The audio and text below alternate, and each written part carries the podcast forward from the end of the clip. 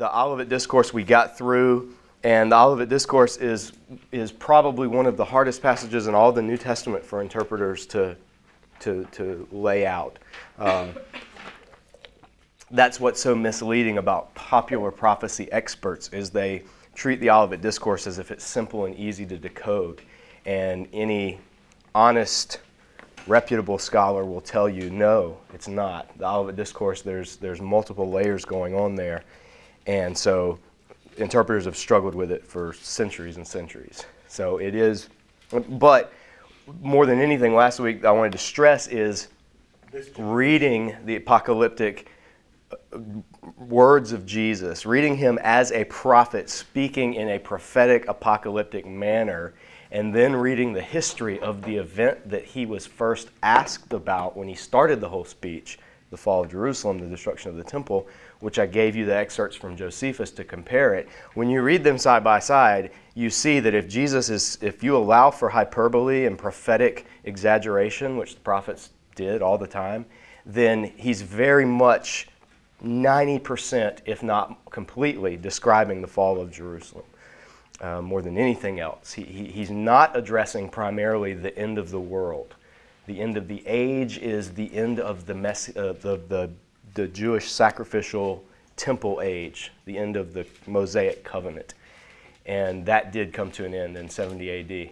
Uh, people can try all they want uh, to build a new temple in the future on, in Israel and there's people around the world trying to do it, praying to do it, and for followers of Jesus, there's absolutely zero merit in rebuilding a temple. There's no reason to even look to any future temple. Uh, the only reason people can give is the Ezekiel prophecy, which we looked at a few weeks ago, which in Ezekiel was a vision of the end, the new creation.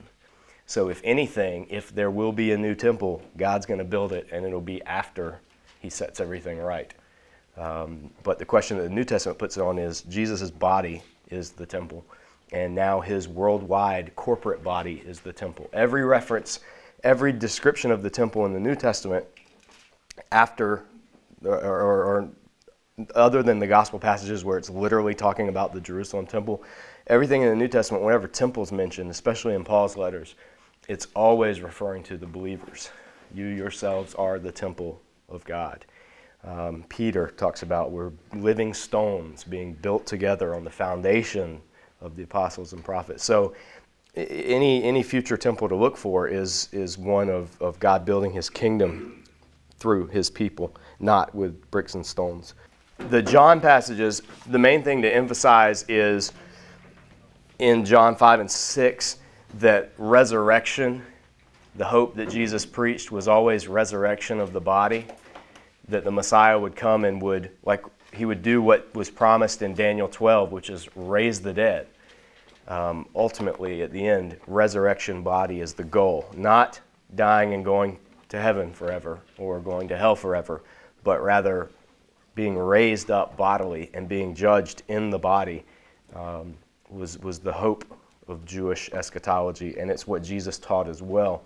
He also taught in John 8 very clearly very clearly that, and, and you can go back and read this whole exchange with, with the Jewish uh, opponents of his, that it does not matter what your ethnicity is.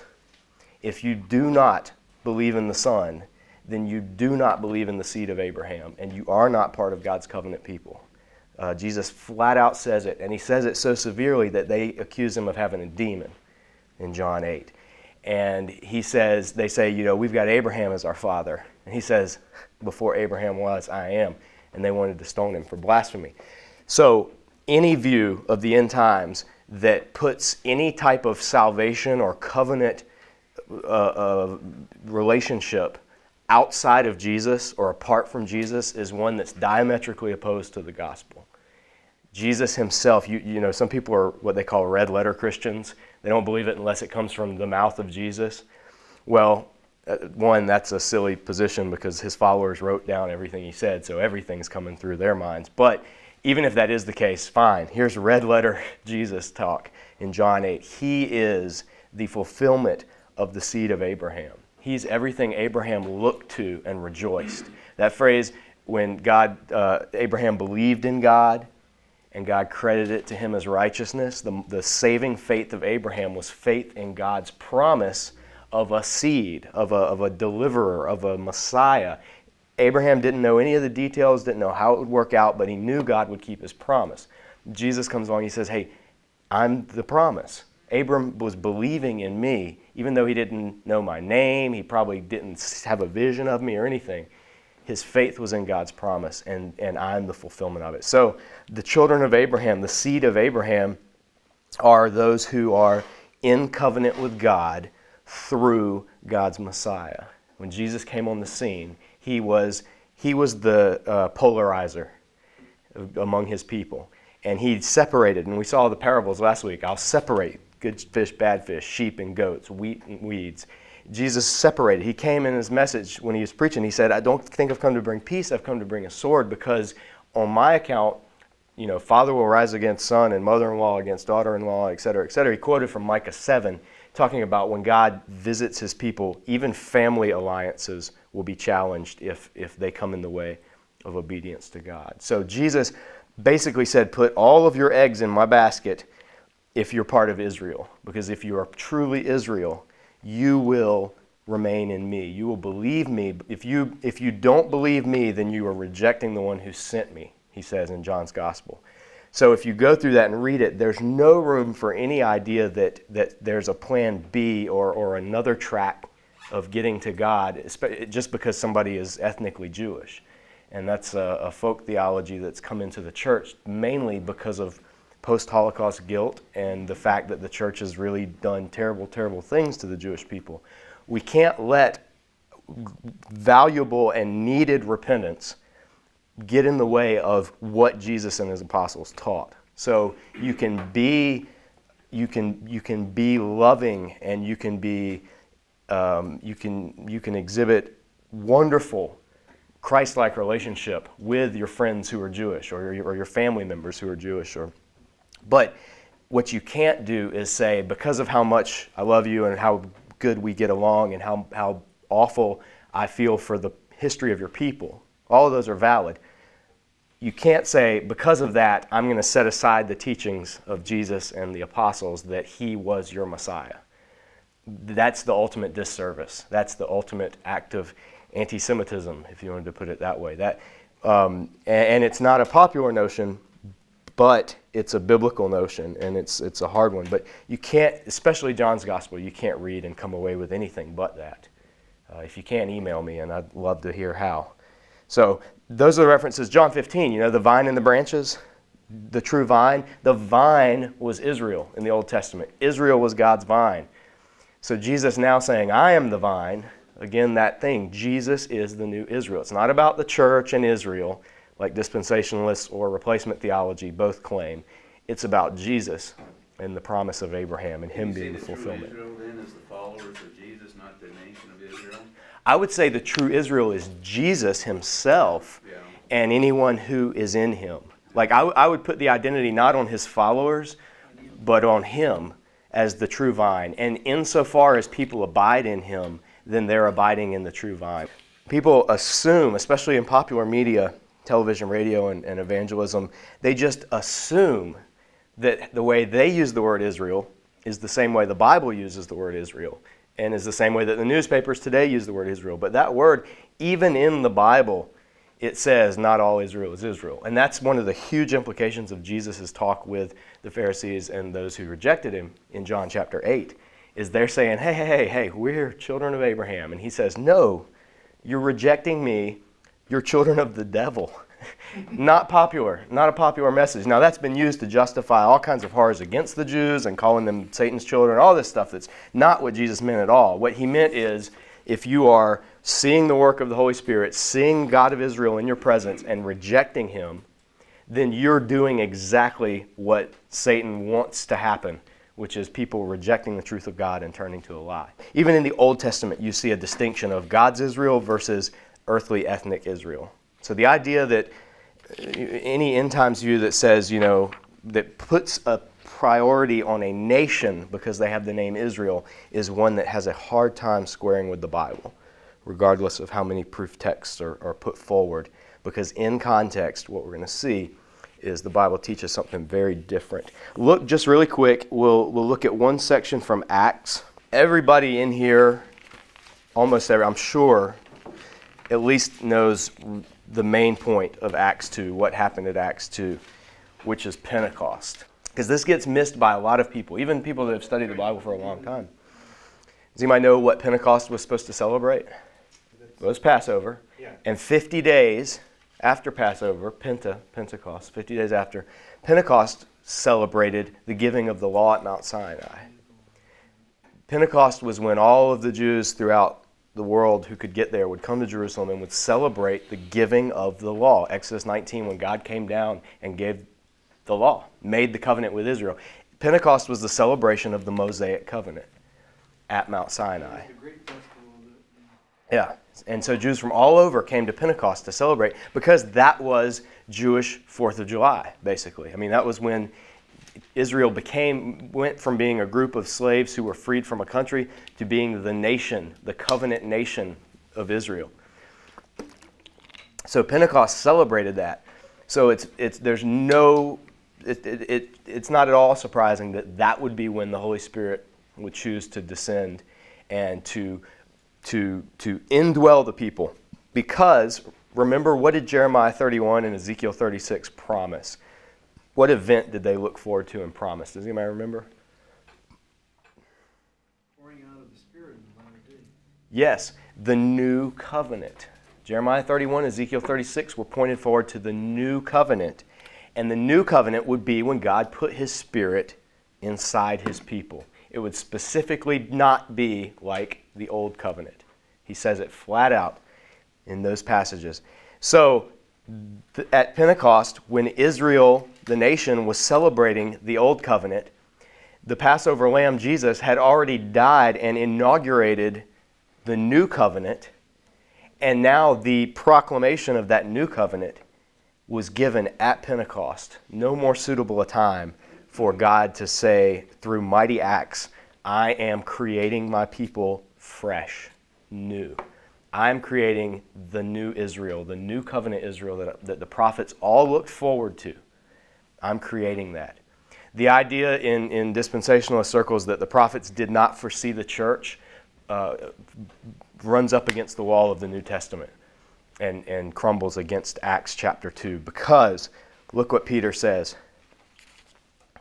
Acts 2, verse 14. Um, Peter stood up with the eleven, meaning the followers of Jesus, raised his voice and addressed the crowd. And these are the crowd that have heard all of these people who are filled with the Spirit speaking in tongues.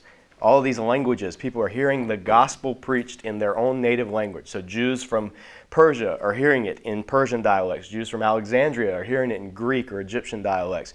Jews from everywhere are hearing it in their native languages, this proclamation of the gospel. And some are just saying, well, these guys are just crazy, they're drunk, whatever.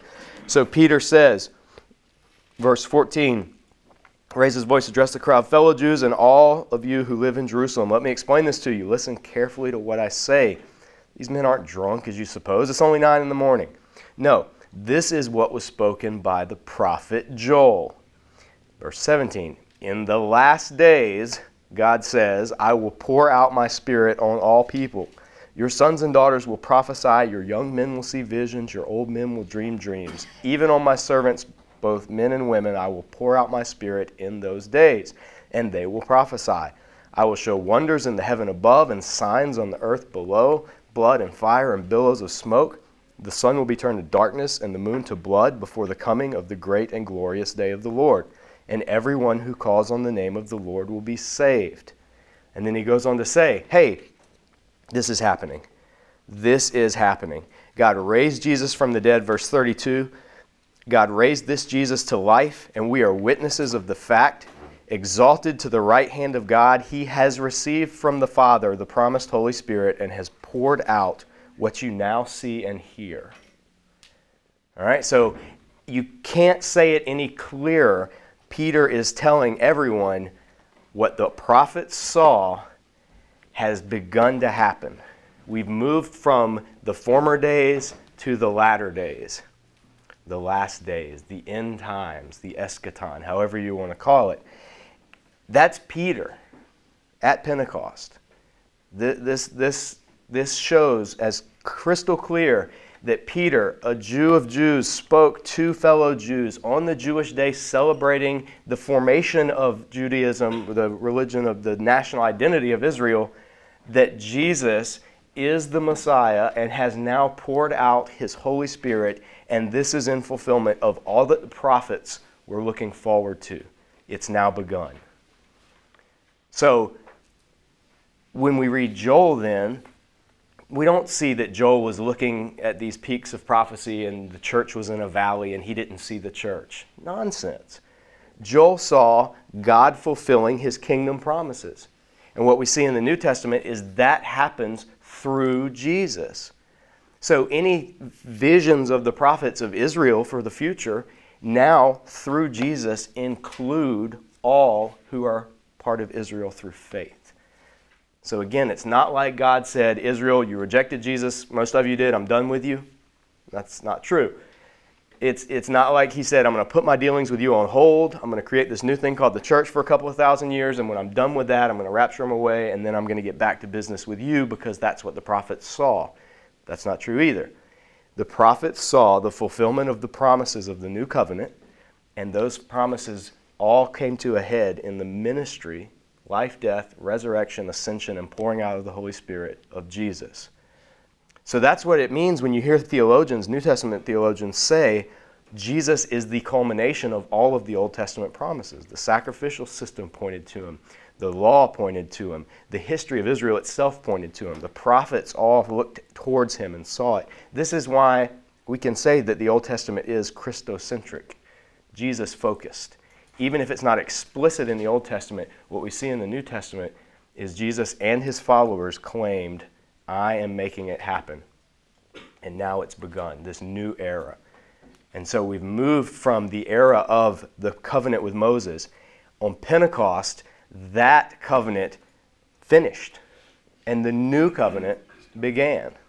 And, and, and you don't, there's one covenant, not two uh, the Mosaic covenant, and that would give way and eventually give birth to, which it did through Jesus, the new covenant. And so that's what we see in, in the New Testament as well. Uh, read through sometime, read through Acts or, or, or the, uh, I mean, just as you're reading the New Testament, keep this paradigm in mind and see if it doesn't make sense of a whole lot more than other ways that you may have heard or may have grown up with or, or, that you may hear. See if this doesn't make a whole lot more sense. When Jesus' ascension and the pouring out of the Spirit, the prophecies in the Old Testament began to start happening. And it's a, it's a false, it's a false um, dilemma to say, well, Jesus isn't the Messiah because all the stuff didn't happen at once. Or, well, Jesus didn't fulfill the Old Testament prophets we're still looking forward to that in the future because all the things didn't happen at once. The Old Testament doesn't give a chronology for these events. What Jesus said is the kingdom of heaven is like a little bit of yeast that was put into a big lump of dough and it works its way through, it permeates. Or it's like a mustard seed. It starts out very small, but gradually it grows and becomes the biggest bush in the garden. The kingdom of God is advancing, and it has been advancing for 2,000 years. And that's where we find ourselves in these last days where Jesus' kingdom is advancing. So when people say, Do you think these are the end times? Sure. But Peter lived in the end times. You know, the end times began with the pouring out of the Holy Spirit, according to the Old Testament prophets. That remember, as we that's why we took so much time to look through the Old Testament prophets a few weeks ago. Whenever they talked about the end, the goal, what God was planning on doing, it always involved this giving of his spirit, this pouring out of this spirit, this drawing all nations to himself from Israel. Well, Jesus puts that all upon himself, and that's what's been happening for 2,000 years. Is people have Gentiles all over the world have been coming to faith in the God of Israel through Israel's Messiah. Uh, it just didn't happen with him sitting on a literal throne. It's happened him sitting in the heavenly throne and the debate among Christians is will he come back for a thousand years of sitting on a literal throne to finish up some stuff that the Old Testament seems to point to? Or will all of that happen when he comes back and ushers in the new creation completely? And that's a valid question. That's a, a good question to wrestle with when it comes to eschatology. But the other stuff, if, if you, you start getting too far away from that, then you get into all kinds of uh, unbiblical notions. We'll look at Paul's letters. The big passage that everybody in time stuff points to, especially when you point out the Olivet Discourse and how you want to be left behind. What about the rapture? So let's start there since that's the number one example. There, as you've heard from here, from me, from Talbot, from if you've read Ben Witherington, N.T. Wright, any credible New I shouldn't say cre- well, yeah, I will say any credible New Testament scholar that's writing biblical scholarship will will always say there's no passage in Scripture that talks about a pre-tribulation rapture. I think even John Walvoord has admitted that and says it's an implicit doctrine rather than explicit doctrine. Uh, I, I think either him or Ryrie, somebody, one of the dispensationalists has even admitted that. So the, the place where everybody turns to is the verse where the term rapture gets its name from. 1 Thessalonians chapter 4.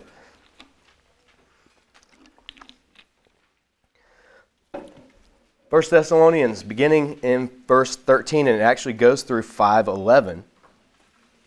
Um, I want to spare my voice, so somebody read this out for us. Read uh, 13 through the end of the chapter, and then somebody else will pick it up.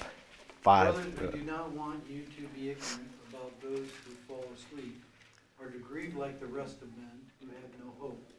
We believe that Jesus dies and rose again, and so we believe that God will bring with Jesus those who have fallen asleep in him. According to the Lord's own word, we tell you that we who are still alive, who are left till the coming of the Lord, will certainly not precede those who have fallen asleep. For the Lord himself will come down from heaven with a loud command, and the voice of the archangel, and with the trumpet call of God, and the dead in Christ will rise. After that, we who are still alive and are left will be caught up together with them in the clouds to meet the Lord in the air. And so will be, so we will be with the Lord forever. That's where you want me to read? Uh, just finish verse 18. Therefore, encourage each other with these words. All right, we can pause right there. What is the need or the uh, uh, what is Paul addressing? What's the question that's prompting this discussion? What's going to happen to those who have already died? Yeah, it's Paul. You know, we've come to faith in you, we believe in you, but now some of our people have died, and, and they were expecting the Lord to return for them, to return for everyone, for the kingdom. You know, Jesus said He'll be back, so people are dying. What's going on? And what Paul is letting them know is relax, relax. Jesus beat death. Death's not going to prevent anybody from being with him. Anybody who dies in Christ will not miss his coming. They will not miss it. And so he talks about that when Jesus comes, uh, he'll bring with Jesus, but we believe that God will bring with Jesus those who have fallen asleep with him or in him. Then, 15, according to the Lord's own word. This means according to Jesus' own word. Um, and, and this is possibly something that uh, oral tradition that was passed down that Paul is passing on. We tell you that we who are still alive, who are left till the coming of the Lord, will certainly not precede those who have fallen asleep. Verse 16, what's going to happen when Jesus comes down from heaven? Now, this is, this is explicitly talking about Jesus coming down from heaven. This is different than the Son of Man coming on the cloud passages, which we're talking about Jesus ascending to heaven on the clouds and, and approaching the Ancient of Days like Daniel 7. This is now talking about his, what we call the second coming. So this is a second coming passage. What is going to happen? What's going to accompany this second coming? It's not going to be quiet. What are going what, how do we know that? Yeah, verse 16, a loud command or a loud shout, the voice of the archangel, and the trumpet call of God. Right? And that's one of the, the confusing things about modern rapture theology is it's always something secret, something that happens, poof, people are gone. There's no trumpet, there's no loud voice, there's no archangel's command. But if you read the origins that, we looked at in the first couple weeks, if you look back into like Edward Irving and Margaret MacDonald and her vision, and then John Darby and Scofield who popularized it, the way that that's gotten around in this is they say, well, this stuff will happen, but it'll only be those who have spiritual eyes to see and spiritual ears to hear that will know it's happening. Now, now, whatever you want to say about that, you have to say that's not in this text. You do not get that from this passage at all. So you would have to look elsewhere to find that, and you would look and look and look, and you won't find it. Because at, at the second coming, it's not going to be something that people don't notice. And Jesus, Jesus, his followers, everyone was clear about that. In other words, you're not going to miss it. Relax. You haven't missed it. Then here's, here's the key, though, verse 17. After that, meaning after his return, we who are still alive and are left, very interesting. Left. That's, that's you want to be again. You want to be left. You want to be left. We, those who are left will be caught up together with them, meaning the, those who have died in the faith, in the clouds to meet the Lord in the air. That word, if you want to circle it, caught up. That word in Latin is rapturo, and that's where the word rapture comes from. Rapturo.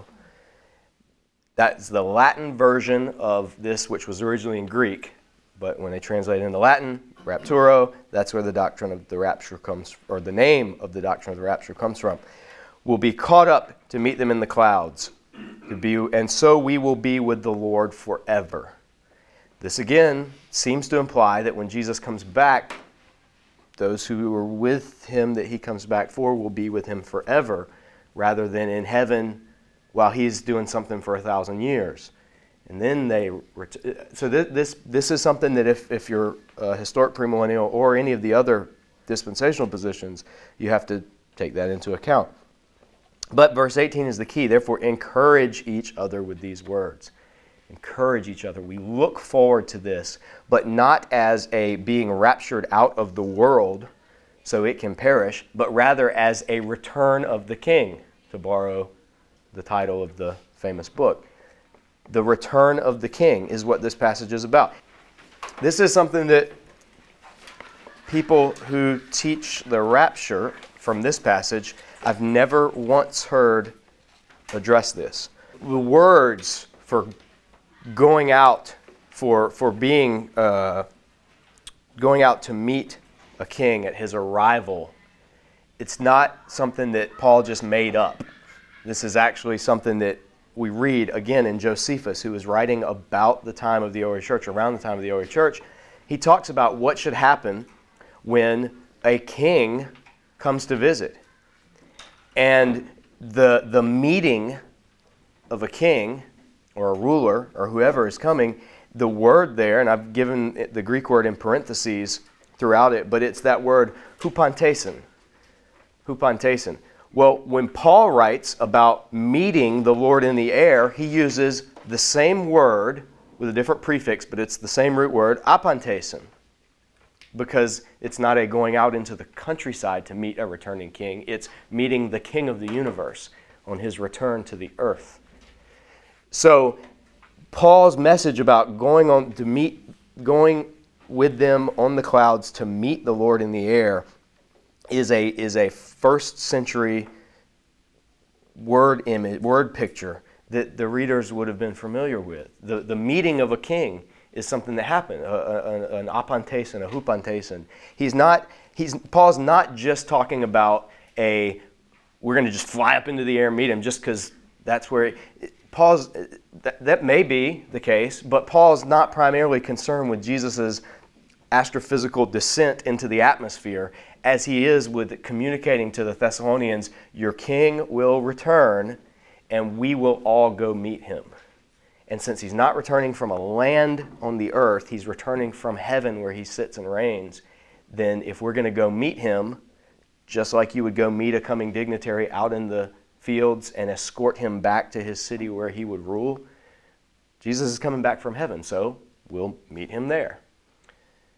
Now, whether Paul's, you know, uh, again, how literal to press this language, take it or leave it. It, it, it, it doesn't really make a big difference because the overall point is not that he's taking people out of the world and putting them somewhere, but rather his followers, Jesus' followers, are going to meet their king as he returns. And then, if this is an apantesin, if this is a meeting, they're not going to go somewhere else. They're going to turn and follow him back to where he reigns, where he rules, where his throne is. It's going to meet, to greet, to welcome, not getting beamed out of here before the stuff gets really bad. It's, it's a welcoming party. The, it's even the, the word parousia, you know, the coming of the Lord. That's the word, verse in Josephus, the bottom of the first paragraph, is that's the term used for the coming of a king. You go do a, you know, apantesin, a hupantesin. You, that is what you do,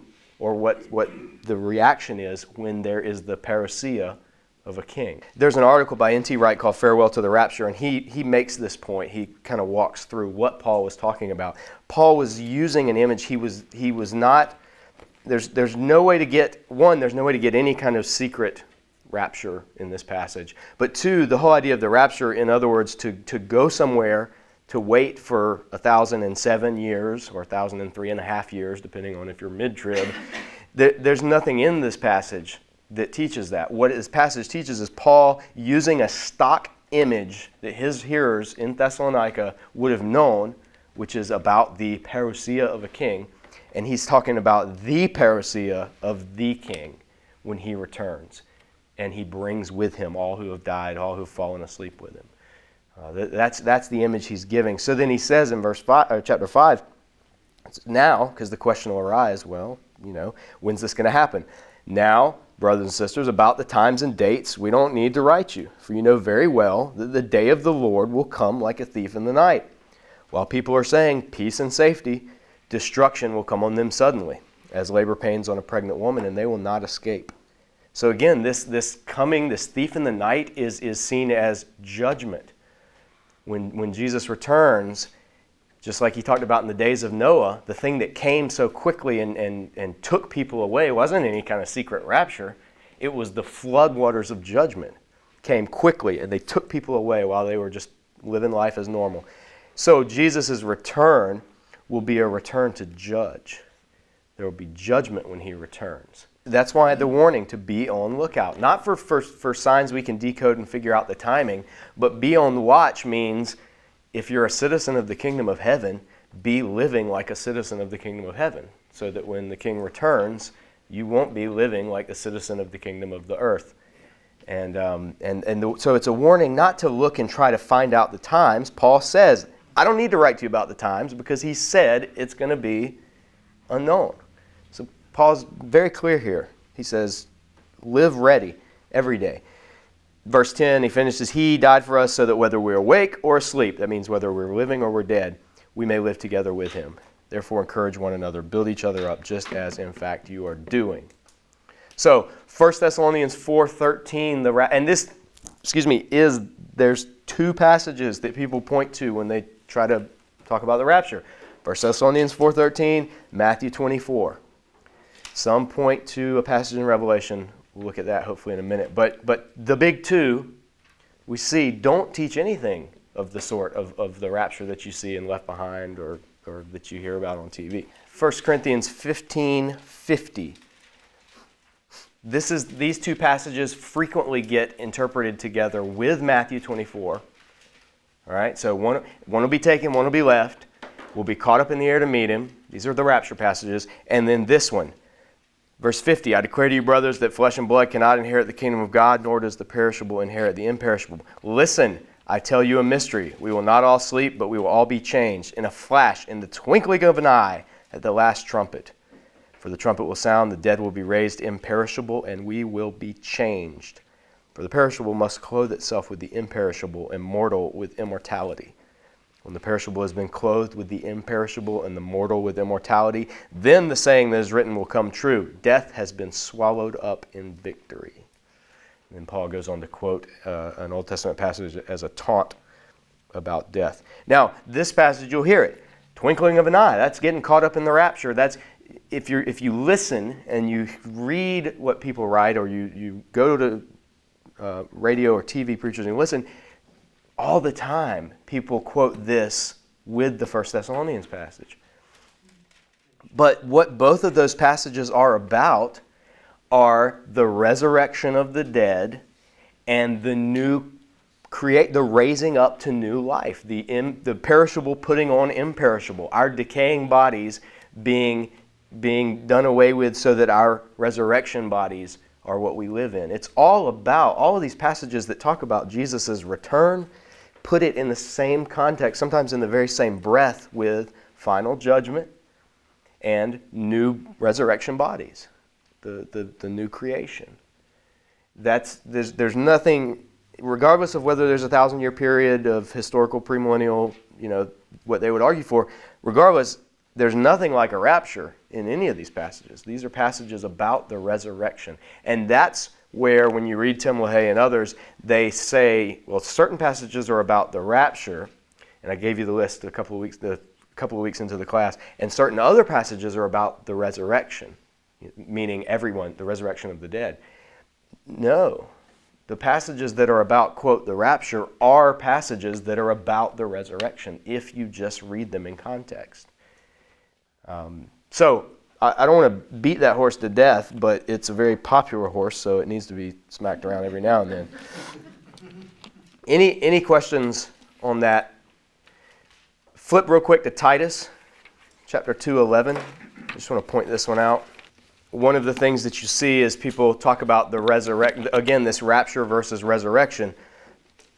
People say, well, the rapture is the blessed hope, and it's the glorious appearing. That's the resurrection. If you read the Left Behind novels, those are the names, or yeah, those are the names of one of the novels, at least, is the glorious appearing.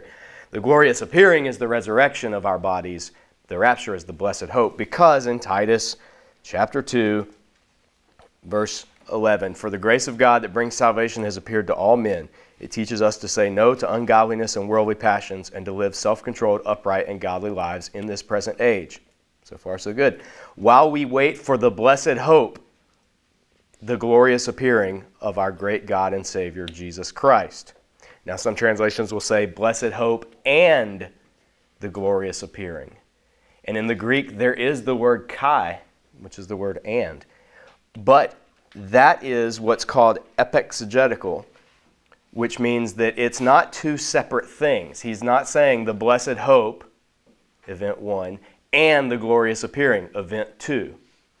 It's the blessed hope, that is, the glorious appearing. It's, it's, the, it's, it's perfectly in line with biblical parallelism where the, fir- the second term qualifies or elaborates or defines the first term. The blessed hope is the glorious appearing. They're not two separate events. Just because there's an and between them. And the NIV got it right on this. They say the blessed hope dash the glorious appearing. And most modern Bibles as well will get that. So, those are those are the big rapture passages. I mean, that's it. Like you can't that's it. There are other passages about the rapture in the Bible. Go back and look through the list I gave you that from charting the end times and read those passages in context, and you'll see there's no, I mean, you are pulling at straws to try to find something about a rapture in there. There's one verse in the Bible that could possibly be seen to teach a rapture. It's in Revelation, and you'd have to not interpret it literally, which is breaking the rule of dispensationalism, in order for it to pre- teach a rapture. But I'll hold that one off. I got to leave a teaser for getting there. Uh, real quick, the, the mystery, you know, the, this phrase over and over again. Some people say, well, the, the, what's this mystery that Paul's writing about? What's this mystery? Turn to Ephesians. Paul uses the word mystery a lot. And some people have said, well, the mystery is the, it's something that's not revealed, and Paul says it wasn't revealed in prior ages, and only in the latter days has this mystery become known with the teachings of Edward Irving or John Nelson Darby, with visions like Margaret MacDonald's and others with the rise of, of, of dispensationalism, this mystery is now revealed. That mystery is the distinction between Israel and the church and the rapture of the saints and all this stuff that a lot of times gets tacked on or, or, mixed into this discussion. But the mystery is nothing of the sort. Look what he says, Ephesians chapter 3, Start, uh, start uh, chapter 3 verse 2 surely you've heard about the administration and that word is the dispensation if you got an old school bible of god's grace that was given to me for you that is the mystery made known to me by revelation as i have already written briefly in reading this then you'll be able to understand my insight into the mystery of christ which was not made known to men in other generations, as it has now been revealed by the Spirit to God's holy apostles and prophets. This mystery is that through the gospel, the Gentiles are heirs together with Israel, members together of one body, and sharers together in the promise in Jesus Christ. That is as anti dispensational as you can get. The mystery is what, what the prophets didn't see in the Old Testament wasn't the creation of what we call the church. They saw that. They, they, didn't, they wouldn't have called it the church probably, but they saw new covenant believers coming to worship God. What they didn't see, what was a mystery to them, is how all of these Gentiles would come to have knowledge of God and be included in the family of God. They didn't see that. Paul reveals how it would happen. It would happen through Jesus Christ taking on Israel in himself and all who are, look at the phrases, in him. The mystery, through the gospel, the Gentiles are heirs together with Israel, members together of one body, and sharers together in the promise in Christ Jesus. So, can Gentile believers claim the promises that were given to Israel in the Old Covenant? Absolutely, if they are part of the body of Christ. This, that's, not, that's not replacement theology, that's good theology. That, that the promises, all of the blessings promised to Israel are fulfilled in Jesus. So anything that we non Jewish believers in Jesus receive, we receive as co heirs or fellow Israelites. Although, as Paul talks about Romans, we're wild branches grafted in, but we're still grafted in. It's still one tree, one plant. There's not two peoples. There's, there's not two peoples of God. That is a modern day error in teaching. Um, Jews, Gentiles together, one body. That's the mystery that Paul reveals, at least here in Ephesians. That has massive, massive implications for how you understand the role of Israel today, the country, versus the church as the new Israel, uh, what we're looking forward to. Should we be paying attention to events in the Middle East or should we be ta- paying attention to events within the church? That's a very valid question. Uh, if the mystery is that we are part of Israel, then that gives Christians the right to have the Old Testament as our Bible, which we, has been the case since the very beginning. So, again, it, it's something that doesn't often get mentioned. I've never heard a sermon preached on this but it's one of the most profound truths in the New Testament. And it's one of the few times that Paul says, hey, let me just flat out tell you what this mystery is. In other words, it's no longer a mystery, it's, it's a cleared up mystery. Uh, I've given you these passages so that you can go back and study them in depth and have the references and see if, if any of this holds up. Because again, don't, don't take my word for it. Be convinced in yourself. Uh, Galatians chapter 3, to keep on this theme one of the non-essentials or one of the, one of the essentials, one of the non-negotiables of what it means to, to have a dispensational view is you see Israel and the church as two separate peoples of God. More than raptures, more than antichrists, more than anything like that. That is the assumption that you have to buy to go into this whole view of end times. Well, that falls against the rock of Scripture. We just saw it in Ephesians. We'll see it right here in Galatians chapter 3, 26. Paul writing to the predominantly Gentile believers in Galatia You are all sons of God through faith in Christ Jesus. For all of you who were baptized into Christ have clothed yourself with Christ. There is neither Jew nor Greek, slave nor free, male nor female. You are all one in Christ Jesus. If you belong to Christ, then you are Abraham's seed and heirs according to the promise. I will read that again for clarity. If you belong to Christ, then you are Abraham's seed. So when people are saying, well, the land of Israel was given to Abraham's offspring forever, if you are part of Christ, you are Abraham's offspring. That has to play into any discussion about Middle East and, and who owns the land and, and all of this. You, you've got to filter it through Scripture before you start coming up with, especially foreign policy, if you're in the realm of politics. Uh, and that's something that's been sorely lacking. But it's just, it's, it's crystal clear in the New Testament. In the passages that we're reading, you don't have to import anything, you don't have to reinterpret anything. It's, I mean, it is, you, you talk about upholding the literal meaning of the passage, you don't get more literal than this. So it's something that, like, I don't know why it hasn't caught on more with, with people who are so fervently studying end times, because a number of people, especially dispensationalists, are very passionate, but the passion is guided by a prior commitment to some assumptions that are not biblical at their core. Um, one being the separation of Christians and Jews as two separate peoples of God. Second Thessalonians 2 1 through 12 talks about this figure who has to arise before Christ can return, and something that had, something that's restraining him being taken away first.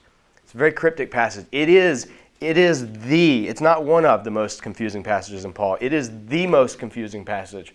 It's the passage in all of Paul's writings that Pauline scholars have to say, you know, at the end of the day, we don't have enough information to pinpoint exactly who or what he's talking about. But his first readers did, and they would have got it. But the, the, the point that Paul is making is there has to be a revealing of this, and he uses the phrase man of lawlessness, and he's, he's got to come on the scene before the final return of Christ. And, and in doing that, there's a, talking about the one or the thing who is restraining him will be taken away or moved aside, or if you're rapture proponent, will be caught up.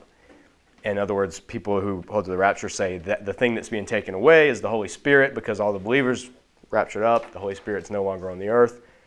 Don't know where that comes from. But therefore, the man of lawlessness can come on the scene. He's probably some slick Catholic European guy um, I think his name's Nicolae in the Left Behind books or something. He can come on the scene, he can do his thing, and then Jesus can return, Armageddon, and all that stuff. Well, that's a whole lot of stuff to read into one passage in Paul where Paul doesn't give uh, almost hardly any detail. So you have the passage, go to the commentaries for that. Uh, be careful what you read online.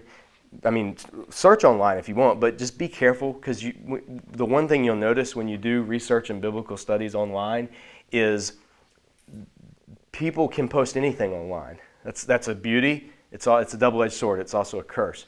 Uh, you don't have to have anything looked at by people with knowledge of things like the language of Greek or New Testament theology or Hebrew. You can just kind of put your own thing. And there's a lot of stuff people have put up on end times views, especially. The last one that I'll mention is turn to Romans chapter 9. Paul, after he spends the first eight chapters talking about what Jesus has done, and it, and it culminates, Romans crescendos at, at chapter 8. Then the next section is he has to explain okay, if Jesus is the Savior of all people, if he is the new Israel of God or the true Israel of God, and the Holy Spirit's been poured out everywhere, then, Paul, what about all of your fellow Jews who don't believe in Jesus? Instead of the ones who are here in our churches in Rome who do believe in Jesus. What doesn't, doesn't that mean if the, if the majority of Jews have rejected Jesus as Messiah, doesn't that mean that God's promises are invalidated? Doesn't that mean that God's word hasn't been kept?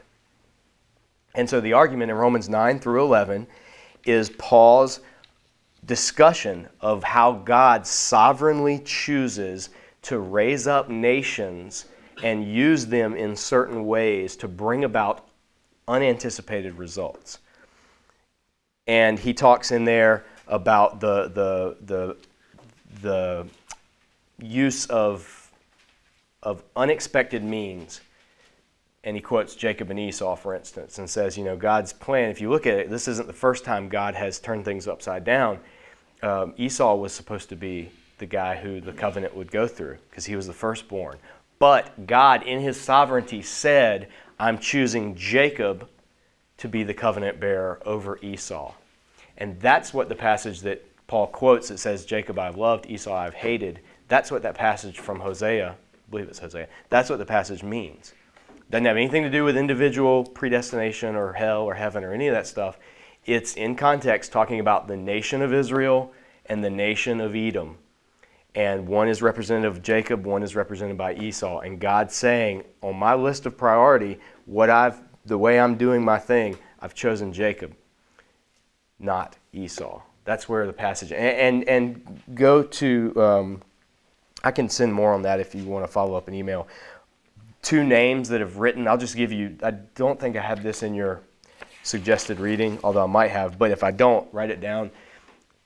For for this section of Romans, the t- I, for my money, the two best things in print that are readable by anybody in this class is number one, Ben Witherington's commentary on the book of Romans. All you have to write down is B. Witherington in Google, and you'll find it. Tom Wright, who is the same author as N.T. Wright, but when he's writing as Tom, it's for a lay audience. When he's writing N.T., it's for a more theological audience. But as Tom Wright, he wrote Paul for everyone. And that's a series of commentaries on all of Paul's letters, Paul for everyone. And the volume that to look at is Romans. And it's volume two, I believe. I think volume one is Romans 1 through 8, volume two is Romans 9 through 16. But this is paperback. It's like can, 10 bucks on Amazon, and you can get this.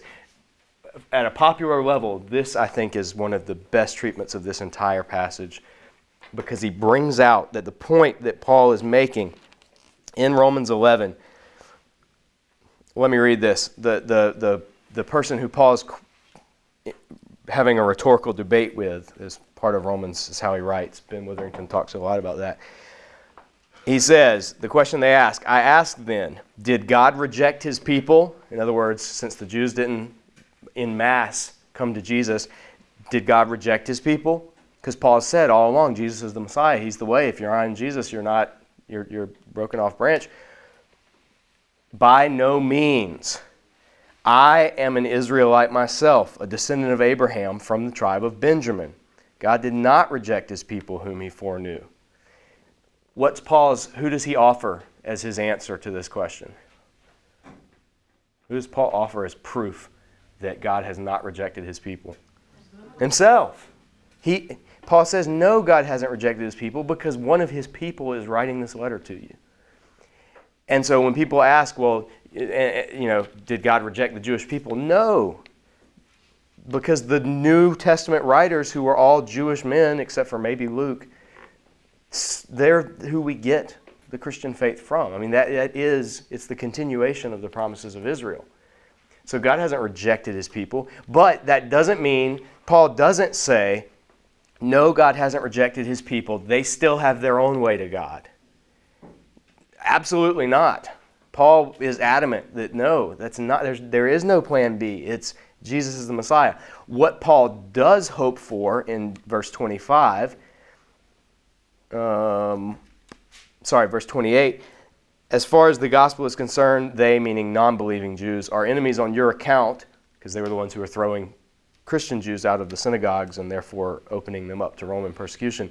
But as far as election is concerned, meaning God's purpose in using someone, they are loved on account of the patriarchs. Remember, all the promises God made to Israel were because of how much He loved Abraham and Isaac and Jacob. He says it over and over. They're loved on account of the patriarchs. For God's gift and His call are irrevocable.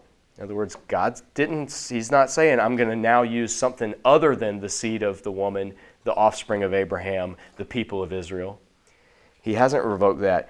Just as you who were at one time disobedient to God have now received mercy as a result of their disobedience, so now too they have become disobedient in order that they too may now receive mercy as a result of God's mercy on you. For God has bound all men over to disobedience, so that he may have mercy on them all.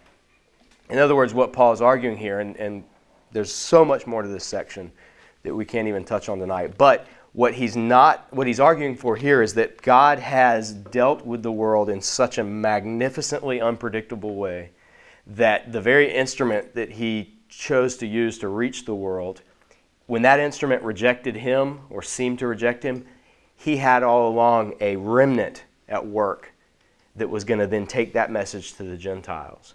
And that would fulfill the promises that the prophets looked forward to. And Paul's hope was that in the end as that people of God expanded, then the original broken off branches would see that and would return, would look on the one whom they had pierced, would, would finally acknowledge Jesus as the Lord, and would come to faith in him as a people, as a group. What Paul's not talking about in Romans 9 through 11 is individuals' salvation or individuals' damnation. He's not talking about individuals' callings. Or, there's, there's nothing in the language of Romans 9 through 11 that's individually focused. It's all focused on how God uses peoples to accomplish his will. And for more on that, defense of that, and, and the, the strongest case that you can find, um, check out Ben Witherington. You can even Google search online. I think some of his stuff on this is, is up. The point that 1 Peter makes, and he makes it throughout the whole book of 1 Peter, from the first verse where he refers to all of God's people as the elect, that has nothing to do with Calvinism or Arminianism. That has to do with Israel. In the Bible, Israel is God's elect in the Old Testament. That's just standard language for, it, for Israel. God's elect, God's chosen. So he addresses believers as Israel. Just like we saw, that's the mystery that's revealed, is Gentile believers can now be seen as Israel, along with Jewish believers. But in chapter 2, he emphasizes that, that all believers are now given the promises that were originally given to Israel. The promises of being a uh, chapter 2, verse 4 As you come to him, the living stone, rejected by men but chosen by God and precious to him, you also, like living stones, are being built into a spiritual house, and that's tabernacle language, to be a holy priesthood. That was the promise originally, as we saw in the covenant when it was made with Israel at Mount Sinai. God said, I will make you a kingdom of priests. You will be a royal priesthood. That's promised to Israel. Peter is saying, You who come to Jesus are now part of the fulfillment of that promise. He's the living stone. The promise of the temple is going to happen, but it's going to be beyond anything we can imagine. It'll be a temple made up of all believers everywhere. When you get to Revelation at the end of it, when it's describing the New Jerusalem, it describes it as one whole gigantic temple. There's not a temple in the New Jerusalem. The New Jerusalem is the temple because it's where God dwells. And that's always the focus of the temple in the Bible, was the place where God physically encounters his people. And what you see in the end of Revelation and what's hinted at here in 1 Peter is that the temple is not a what, it's a who. It's all who are in Christ Jesus, all who are united together, living stones, not dead stones, or I mean, not excuse me, not literal stones. So that's the goal. Well, Second Peter then Second Peter now is about the day of the Lord. Another phrase that we saw a few weeks ago that the Old Testament prophets equated with the, the, the final everything, what, what we're looking forward to, the day of the Lord, the final day of the Lord. Peter's now writing about it. Go ahead. I want you to recall the words spoken in the past by the holy prophets and the command given by our Lord and Savior to your apostles. First of all, you must understand that in the last days, scoffers will come, scoffing and following their own evil desires. They will say, Where is this coming? Um, he, where is this coming? He promised. Ever since our fathers died, everything goes on as it has since the beginning of creation. But they deliberately forgot the long ago by God's word in heavens existed and the earth was formed out of water and by water. By these waters also the world, word of that time was deluged, deluged and destroyed. By the same word, the present heaven and earth are reserved for fire, being kept for the day of judgment and destruction of ungodly men. But do not forget this one thing, dear friends with the Lord, a day is like a thousand years, and a thousand years are like a day. The Lord is not slow in keeping his promise, as, as some understand slowness. He is patient with you, not wanting anyone to perish, but everyone to come to repentance. But the day of the Lord will come like a thief. The heavens will disappear with a roar, the elements will be destroyed by fire, and the earth and everything in it will, will be laid bare. Since everything will be destroyed in this way, what kind of people ought you to be? You ought to live holy and godly lives as you look forward to the God of the day of God and speed its coming. That day will bring about the destruction of the heavens by fire, and elements will melt in heat. But in keeping with his promise, we are looking forward to a new heaven and new earth, the home of righteousness. All right. This is where a number of people have, have built their eschatology and their view that the day of the Lord will be one of, you know, it's where, um, what's his name, who I mentioned a couple weeks ago, said, uh, talking about environmentalists, he's like, oh, you think pollution's bad now? Wait till you see what Jesus does. This is the passage that's being referred to. The entire image that Peter's using here is the image of refinement. When you have something, uh, you know, a lump of, of precious metal mixed with non precious elements. You, you put that into the fire, you refine that, you, you burn away all that's impure, and then what remains, all the dross, what remains is the pure. That's what, think about the image that he's comparing it to. He's using an opposite image of the flood he started out talking about the, the creation in Genesis and the flood, all these events in Genesis 1 through 12, 1 through 11. He's saying, or if you think about the logic, what did the flood do? Did the flood destroy the world? No, the flood purged the world. It destroyed the wicked, at least of the people who were in Galilee. That's what was destroyed. That's what was taken. That's what was, was purged from the earth. It was a washing of the earth. Well, in the same way, God promised He's not going to ever do that again with water in Noah's day. It's going to be even more intensified. It's going to, the, the final day of the Lord, which that judgment just barely hinted at, is going to be a, a, a purging of evil from the universe. Not just from the face of the earth, but, but from, from the universe. The elements themselves will be burned, as he says, or melted. In other words, he's treating all of creation as this mixture of, of fine metal, precious metal, and garbage.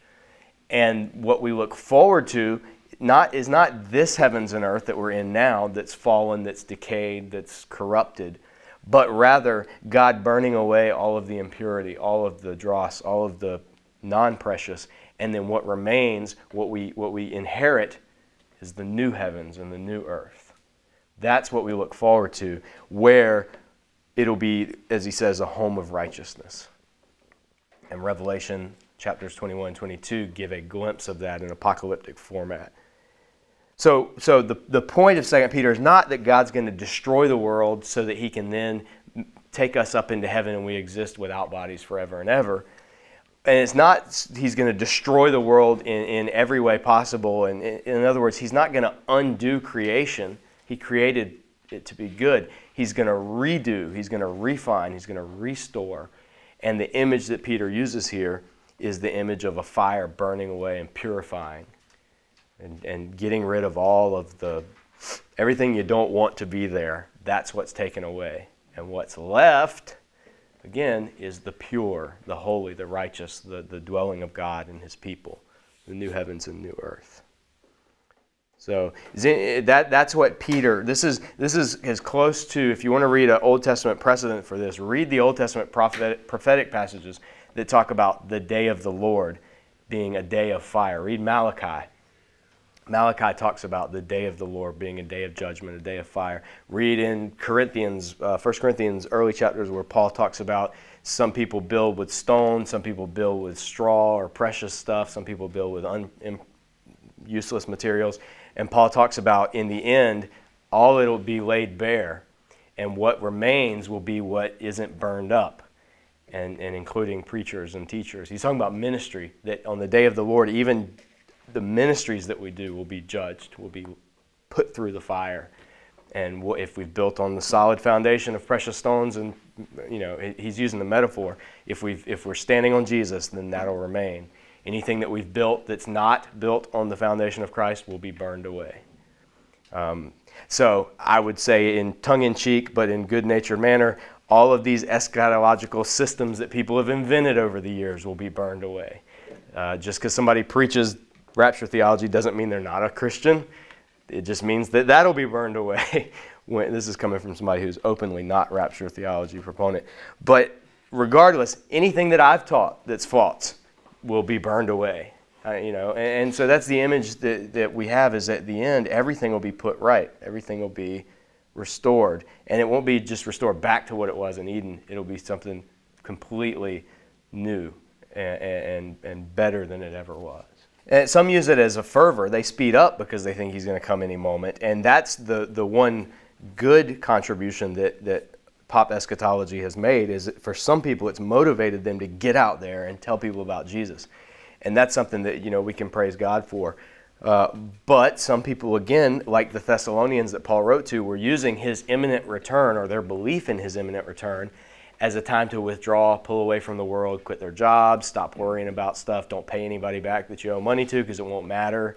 And you do hear accounts of that in the modern times. People, you know, before 1988, people maxed out their credit cards and you know you, you can there uh, N.T. Wright gives in the book i think he gives examples of that where people actually did act incredibly irresponsibly as a result and doesn't mean that all people that believe that act that way but um, John's letters, without turning there, I've just given you the three posts. That people talk a lot about end times and the Antichrist. You hear a lot about the Antichrist. Read Second Thessalonians because that's the biggest description of an end times Antichrist figure. However, that person is never called the Antichrist in Second Thessalonians. The word Antichrist only appears in the entire Bible three times, and it only appears in two of John's letters. 1 John, 2 John. And it never is describing one final big bad guy. It's describing false teachers in the here and now who've already gone out into the world inside the churches. The Antichrist has already been revealed, John says. Many Antichrists are among us. And this is how you know who's an Antichrist anybody that denies Jesus has come in the flesh. In other words, what the only writer in the Bible that uses the word antichrist goes out of his way to say that it's not just a one size fits all category. Rather, it's descriptive of anyone who denies the essential key component of the Christian faith, which is that Jesus was God incarnate in the flesh as a man, died for our sins, all of that stuff. So it's very interesting. So, Where's the third place? there's uh, the first place is 1 John chapter 2. The second place is 1 John chapter 4, and the third place is 2 John verse 7. Those are, those are the only three, only times that the word Antichrist is used. So that should give people pause before immediately looking to Revelation and Daniel and all these places for descriptions of the Antichrist. Uh, you got to import those. Even in Thessalonians, which is the best, you know, that's one that I'm even comfortable saying that's probably describing what we would think of as the Antichrist. You still have to import that name into that passage. So, again, it, it's, it's a system, uh, you're piecing it together and, and with, with views of the end times, with any systematic theology. And that's what we're doing, by the way, in this whole course. What you've been doing is systematic theology. We just haven't called it that. But what systematic theology is, is taking an aspect of the faith, in this case eschatology, and seeing what the Bible says about it, and then pulling it all together and coming out with something workable and something systematic. So it, it's a fancy word that gets thrown around a lot. It, it, you've, you've been doing systematic theology for nine weeks. So you're all theologians. Uh, we've just been co- being covert about it.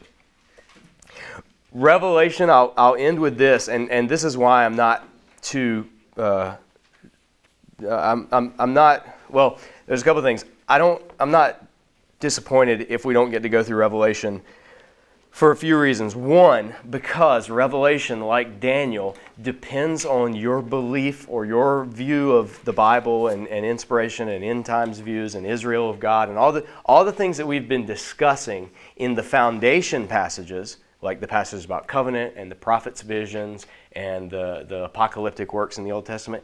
All of that then gives you a proper basis to go through now for yourselves and read Revelation you have all of the tools needed to formulate what you think Revelation is saying. You have the main views of Christian end times, how Christians think it plays out pre mill, amill, post mill, preterist. You've got those. If you don't remember them or you didn't write great notes, you've got them free online if you want to go and listen because we've been putting the things online. So as you read Revelation, you can ask yourself in Revelation chapter 4, verses 1 and 2, after the seven letters, when John says, I saw a door standing open in heaven, and I heard a voice that says, Come up here, and I'll show you what must take place after these things. You can read that and you can say, Is this describing the rapture? Or is this a revelation given to a prophet to, to in apocalyptic manner? Because a lot of people will say, Yeah, the rapture is even in Revelation chapter 4. John sees a door open in heaven. says, Come up here. Well, if that's the case, then Paul got raptured because he had visions like that where he was transported into the heavens in a vision. So, no, Revelation 4 isn't teaching what most people consider the rapture. That's reading it into that passage. And, and, and you being able to read and, and make sense of this on your own could see that. The thing about knowing Daniel chapter 7 that we spent time looking at, now when you read about the throne and the Lamb approaching the throne of God, you now say, huh, I remember somebody approaching the throne of God and being given all power and all glory and all honor and all worship. It was the Son of Man in Daniel 7. So now, when you read Revelation chapter 5 and you see the Lamb approaching the throne and being given all power, all wisdom, all worship, being given the scroll of God, the, God's royal decree, God's very authority being given to the Lamb, you can draw the you can say well oh, i'm reading an, an, another apocalyptic description of the same thing daniel 7 was talking about. And there's numerous there's over 15 parallels between revelation 5 and daniel 7 that you can see if you read those two. When you read revelation 7 about uh, the 144000 from the tribes of israel now you know huh okay israel doesn't always mean ethnic israel so rather than saying these are going to be 144,000 believers who are Jewish who, who come to faith in Christ during the tribulation after the church has been raptured in Revelation 4, you can read it and say, okay, wait a minute. The church wasn't necessarily raptured in Revelation 4. John just receives a vision. And the people who he sees in Revelation 7, the 144,000 who are sealed by a mark on their foreheads, that's when he when he hear that's what he hears. When he turns and looks he sees a vast multitude from every tribe every language every people every nation that can't be counted. That's what he so so you can you can pick up in revelation that the 144000 are this innumerable multitude. And, and the image of 144000 comes from the old testament image of israel's army. In the old testament whenever tribes were listed in order by starting with judah and given such and such thousand from the tribe of so and so, such and such thousand from. That was always an, uh, an Israel military census, a Hebrew military census. It's at least four times in the Old Testament the book of Numbers, two times, the book of Samuel, and the book of Chronicles. So, using any good study Bible that, that will point you back to those, you can say, oh, he is seeing in Revelation an Israeli or a Hebrew military census. He's seeing an army. And when he turns and looks, it's not an army from Israel, it's from everywhere. It's all those who've been redeemed. So, the other reason that I'm comfortable leaving Revelation off and not discussing it in depth, other than you being able to read it now fresh on your own and, and pull in all of what we've talked about over the last eight weeks, is because we did a sermon series here called Numbers and yeah. talked about things in Revelation. So you can you can go back and listen to that online on the church website or, or just ask Shirley for a copy and she'll give you a set of all the messages. But we talk about everything 666, the 144,000, we talk about the thousand years in it. All of that stuff has been covered. And the third reason why I'm okay leaving us without having gone through Revelation together is because I'm about to release a DVD set on it, and you can buy that and go through it. Which I'll have a preview, at least of the case, next week, so you can see. Um, Let's support. We're, we're, we're out of time right now. Next week, though, we, we've, we've, like I said, you've been doing systematic theology. We've walked through the biblical passages, and we haven't walked through all of them. We haven't covered every eschatological passage. There's more in there, but we've covered the big ones, the main ones. You have the views that Christians have had throughout the years. You have the texts that Christians have looked at those views in light of now before you. So you are equipped to form your own eschatological position, or at least your own beginning conclusions. You, you may not know, well, am I an amillennial or am I a historic premillennial? You may be persuaded on either side. Well, hey, you're, you're in, I would say, good company because I haven't made up my mind either on those two. I think that there's good things about historic premillennial, but I think there's good about amillennial and, and passages. In other words, passages have to be regularly read, studied in their context. And at the end of the day, it's not as important that we have our eschatolo- eschatological ducks lined up. What's important is that we are we are we have a general understanding of where everything's headed and that we're able to read scripture and always go to scripture and say what is this passage saying in its context? And only after that do you say how do i then fit that with other passages? Rather than having a cross-referencing system that you read everything through um, so that's not the goal of the course if you want that get the old Scofield chain reference bible and go through and get the correspondence course that he did and I mean, you, that, that's out there but that's not what we're doing Next week, what we'll end with is the questions of personal eschatology. You know, okay, what happens when I die in the meantime? You know, what happens to me? Heaven, hell, all that stuff. We'll, we'll, we'll look at that. I'll give you the passages. I'll give you a sheet that's got more notes on it, like we had today.